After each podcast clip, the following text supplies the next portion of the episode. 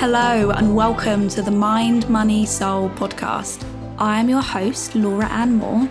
I'm a money and mindset coach and financial well-being speaker, and my mission is to help you feel good about money and learn how to use money as a tool to live your best life and work towards financial freedom, whatever that means to you. Every week, I explore the emotional, practical, and spiritual sides of money. So, if you're ready to get financially confident, grow your money, and achieve your big life goals, then you're in the right place. Change your mindset, grow your money, feed your soul. Let's go. Hello, everybody, and welcome back to another episode of Mind, Money, Soul. And today, I am reviving a trend that has been going around um, for the last few weeks, and I'm I'm jumping on it. I'm making sure that I get on this trend before the end of January. So I'm going to be talking about my financial ins and outs. So this is going to be the last episode of January which I cannot believe has come around so quickly. I don't know where the month has gone.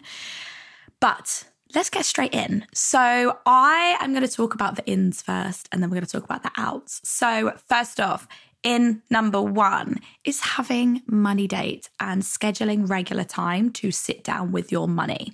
So, I did a whole episode on this in uh, last week it is really important to schedule time to sit down with your money and not to personify it too much, but to show your money that you care, to show it that you respect it, that you want to give it quality time. It's like being in a relationship. It's like the difference between having a healthy or a toxic relationship. You want to spend time with your money. Now, the reason why this is important is spending time with your money is not only going to grow your own confidence, it's going to give you the data and the awareness that you need to make decisions about your money. You can't make informed and educated decisions that are good for your future if you don't know what's going on.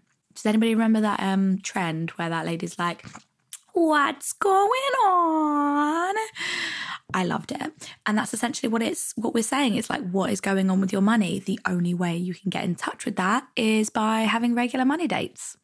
Now, number two is about mindful saving and spending. Now, I talk a lot about like mindfulness, and I think mindfulness has been a buzzword for the wellness industry for the last however long.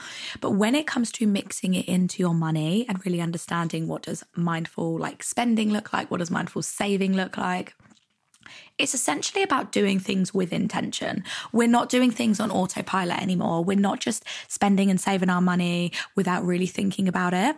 We are giving it intention. Now, when it comes to spending, the key thing is about having awareness just about what is going on.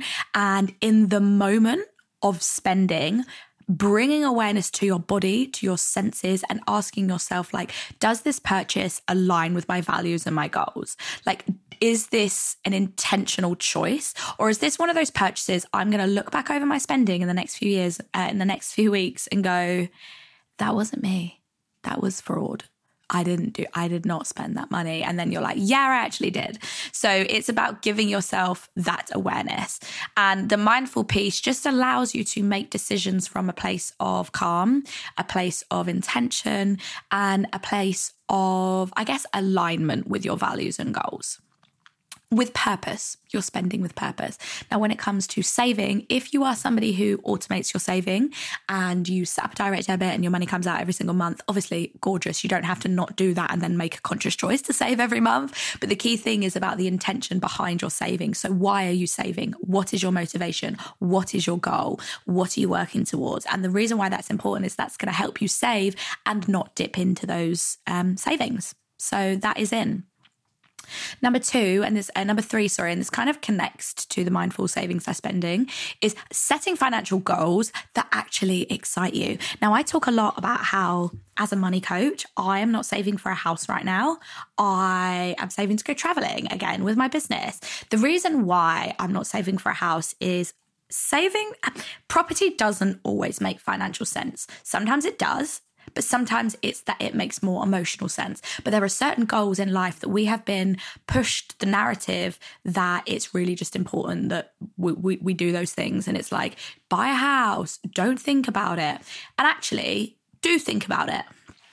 Like, really ask yourself, do I even want a house? Or is that just something I'm being told I should want? Because if you've always wanted to own your own house and you want to decorate it and you can't wait, maybe you had a really turbulent childhood, maybe you just always, that's just been one of your biggest dreams, right? Great. That makes emotional sense. It might also make financial sense. It might not, but you know that to you it means a lot. Now, for me, everyone was like, buy a house with your savings. Like. And I was always like, something about this doesn't feel right. Why don't I feel motivated towards it? And then when I really thought about it, I was like, I don't want to buy a house right now. I don't want to settle down. I don't have a partner to do it with. I don't have, I'm nowhere near close to having a family. I don't know what area I want to live in. I would purely be doing it because people tell, have told me to do it. So really just question the goals that you have and make sure that they are your own. They're not your parents, they're not your friends, they're not society's goals. They're exactly what you want. Okay, number four is what is in is we are believing that there is enough for everyone. We're having an abundance mindset. We are not coming from a place of scarcity anymore. We are not thinking, oh, that person's win or success is another person's or my loss, my, you know, that's my client, that's my opportunity, that's my money. We're not doing that anymore. Why? Because when you do come from that place, what you get is more of that lack, more of that fear, more of that scarcity. We're flipping it and reminding ourselves there is enough to go around. And if you feel like you don't have your fair share of the pie as of yet, look inwards and ask yourself like where is that coming from? Can i honestly say i am doing everything in my power to attract this stuff to me to come at it from a positive attitude? Maybe there's a structural thing i need to change. You know if you're a business owner like the way that you're showing up in your business if you're a nine to fiver and you you know maybe you want more of that you want more money look for those opportunities and go after them. But do not drag other people down in the process. We're not doing that this year. That's not the energy darlings Okay, number five is using credit card points to pay for flights. I love this one because it's just so, it sounds so simple. But if you trust yourself with a credit card, um, please do not get a credit card just to get flights because you will end up like spending money and then probably spending more on random shit to get the points to pay for the flight. So if you don't trust yourself with the credit card, you probably want to look at like, I guess your relationship with money first. But if you trust yourself a relationship, maybe you already have one. Something like an Amex, I've had an Amex for years, and you build up points and you can buy flights with it. Like, what a treat. You can get money off. I got such a reduced rate to my flight to Dubai last year. Like, I think I saved like a couple of hundred quid, like three or four hundred pounds, because I had saved up all these points. What more do you want? It's free money, it's free flights. Hello. Okay, number six is this year we are tracking our spending. We are not setting a budget and just thinking that money's going to sort itself out. We are sitting down and we are tracking it. Now, there are so many different ways that you can do this. I used to do this in a spreadsheet and it was very long, but it worked. But now there's apps like Monzo and Starling and Revolut that can pardon me that was i said pardon me even though it was a hiccup um, but they track your spending for you i mean that's a win win, right? That's a dream scenario. Not only are you setting a budget or a spending plan, but you're then able to keep on track of it through an app, through technology, baby. We love technology when it comes to actually aiding us for this kind of stuff. So, tracking your spending is in, and that allows you to identify any money leaks, anything where you're like, I don't even want to be spending that money. So, tracking your spending is in. Okay, the next one, I've lost track of how many um, we're on. One, two, three, four, five, six. Number seven is learning to invest. You heard me. This year, if you don't know how to invest, this is the year that you learn. It doesn't have to be the year that you start, even though when you learn, you probably will want to start, but it's the year that you learn about it. Knowledge is power. If you can educate yourself on these things, you are going to put yourself I was going to say we're going to put yourself above other people. It's not about being above other people. It's about having information that other people have that is really helping them and helping them live their best life and helping them build wealth and having that knowledge for yourself. Like, this is powerful stuff. When you learn how to invest your money so that you retain the buying power of your money, that is when you're building true wealth. You can save and increase your net worth, but the issue with that is that every single year, as inflation rises, your money is being eaten into, which means you can buy less with that money that you have. So you're working really hard, you're saving this money, and then you don't even get to enjoy the full effects of it because of inflation. So this is where investing comes in. And we're going to start building wealth. We're going to start building wealth for ourselves. We're going to start building generational wealth. We're going to start building wealth that can be passed down. And we are going to create financial independence and financial security for ourselves. Whether that takes five years, whether that takes 30 years is not the point. The key thing is that you're starting this journey and you are not going to look back. I definitely did not look back. Um, it's changed my life. And I know that it will change yours too. And number nine, the final one of the financial ins of the year is we are having a capsule wardrobe and we're shopping on Vinted. Now, for me, I have tried to do this for years, um, but not like she says tried. Like that's a that's a loose word. I haven't really tried. I've like semi tried. I've like thought about it, but I haven't put any action behind it. Now, my issue with Vinted in all honesty, is that I struggle with sizing. Um, I never know what size is actually going to fit me. So I'm going to try and shop on Vinted in specifically brands and stores where I do know my sizing. So I can at least have a semi idea that it might fit me. And if not, we just sell it again. We're good.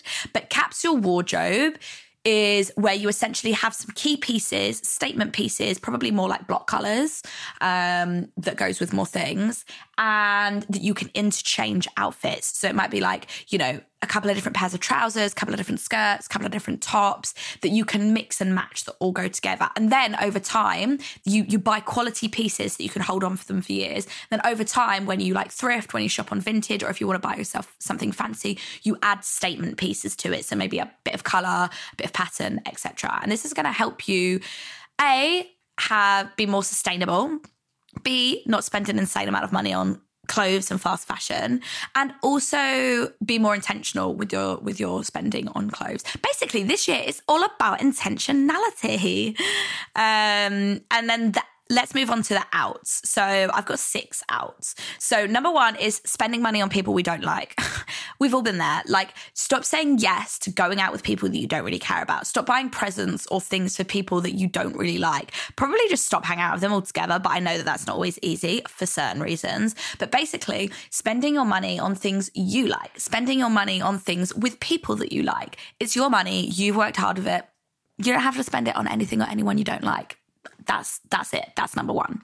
Okay, number two is about what is out is avoiding your finances and ignoring your bank account. Time after time, I've spoken about this on the podcast and across my blog for years. Avoiding your bank account does nobody any favors, definitely not you. And even though it feels like a little uh, I guess, procrastination thing. It's a bit self sabotagey. It feels like you're protecting yourself. Like, I don't want to know what the numbers are, but you're actually making it worse because every time you don't look, you're avoiding facing up to a situation that you should be getting a handle on. So, the intention behind this year is looking in your bank account, but also having money dates, like I mentioned uh, in the ins, so that you can decide what's going out if you are avoiding your finances because you feel like you aren't capable of managing what's going on, that's where you start telling yourself you are capable. If you have a job, if you have friends, if you have gone through school, believe me, you are capable of so much more than you actually give yourself credit for, and you can manage your finances. So it's time to look in that bank account and set those money dates. Okay, number three is pretending your money issues will sort themselves out themselves. No one is coming to save you. I know that really fucking hurts, but no one is coming to save you. Even if you end up like marrying some rich person and they sweep you off your feet, your problems still haven't been sorted out because you haven't sorted out your own money. No one is coming to save you. You need to do these things for yourself I've worked with clients before who get bailed out by their parents a lot. And whilst you're like, oh, how lovely their parents can give them money, that's so nice, it's created a cycle whereby you rely on someone else. So therefore, you don't own up to your own financial behaviors. You spend out of emotion, out of impulse, you get yourself in a pickle, and then you're constantly being saved. Now, the issue with that is subconsciously you think you're always going to be saved. And at some point, that will stop. So if you can do the hard work to take care of it yourself now, that's only going to help you in the future. Okay, number four is we are no longer buying things out of habit and impulse. So that means we are working on our emotions when it comes to spending. We are putting intention behind it, but we are understanding what is causing me to impulse spend or emotional spend. Like, what is the driving force? And then we're working on that. We're not just going, we're going to the root problem, not the consequence of that the impulse buying and emotional buying is just a byproduct of how you're feeling about yourself, how you're feeling about money, how you're feeling about your life. That's where you want to focus. So, that, when we focus on that, the impulse and the emotional spending is going to lessen and eventually over time stop.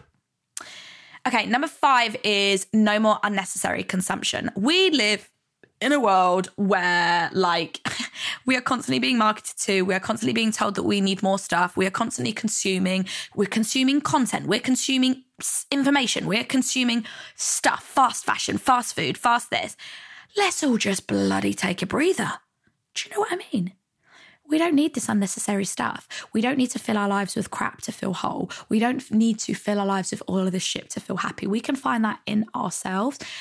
And again, it comes back to intentionality, this unnecessary consumption, feeling like you have to constantly have certain things to live a good life. Uh uh-uh, uh, we are not doing it. So that is out. And then number six is we're going to stop using Apple Pay like Apple is paying. Do you know what I mean? We've all been there. I do this constantly. I literally treat Apple Pay like la la la, tap tap tap, like you know the Apple is paying. No, I still have to pay that. And when you look in your bank account and you go, uh, "Excuse me, where have the last two hundred pounds of my money gone?" You go, "Oh yeah, that was me tapping on Apple Pay." Now, I'm not saying remove it because it can be very helpful in a lot of situations, but depending on your relationship with it, you need to create boundaries and have discipline with it. And it's it's can it can mess up your finances we don't want that. So we're going to create better boundaries and discipline with using Apple Pay. And they are my financial ins and outs of the year. So I hope you enjoyed them. I would love for you to let me know what your financial ins and outs of the year are. Feel free to slide into my DMs or drop me an email.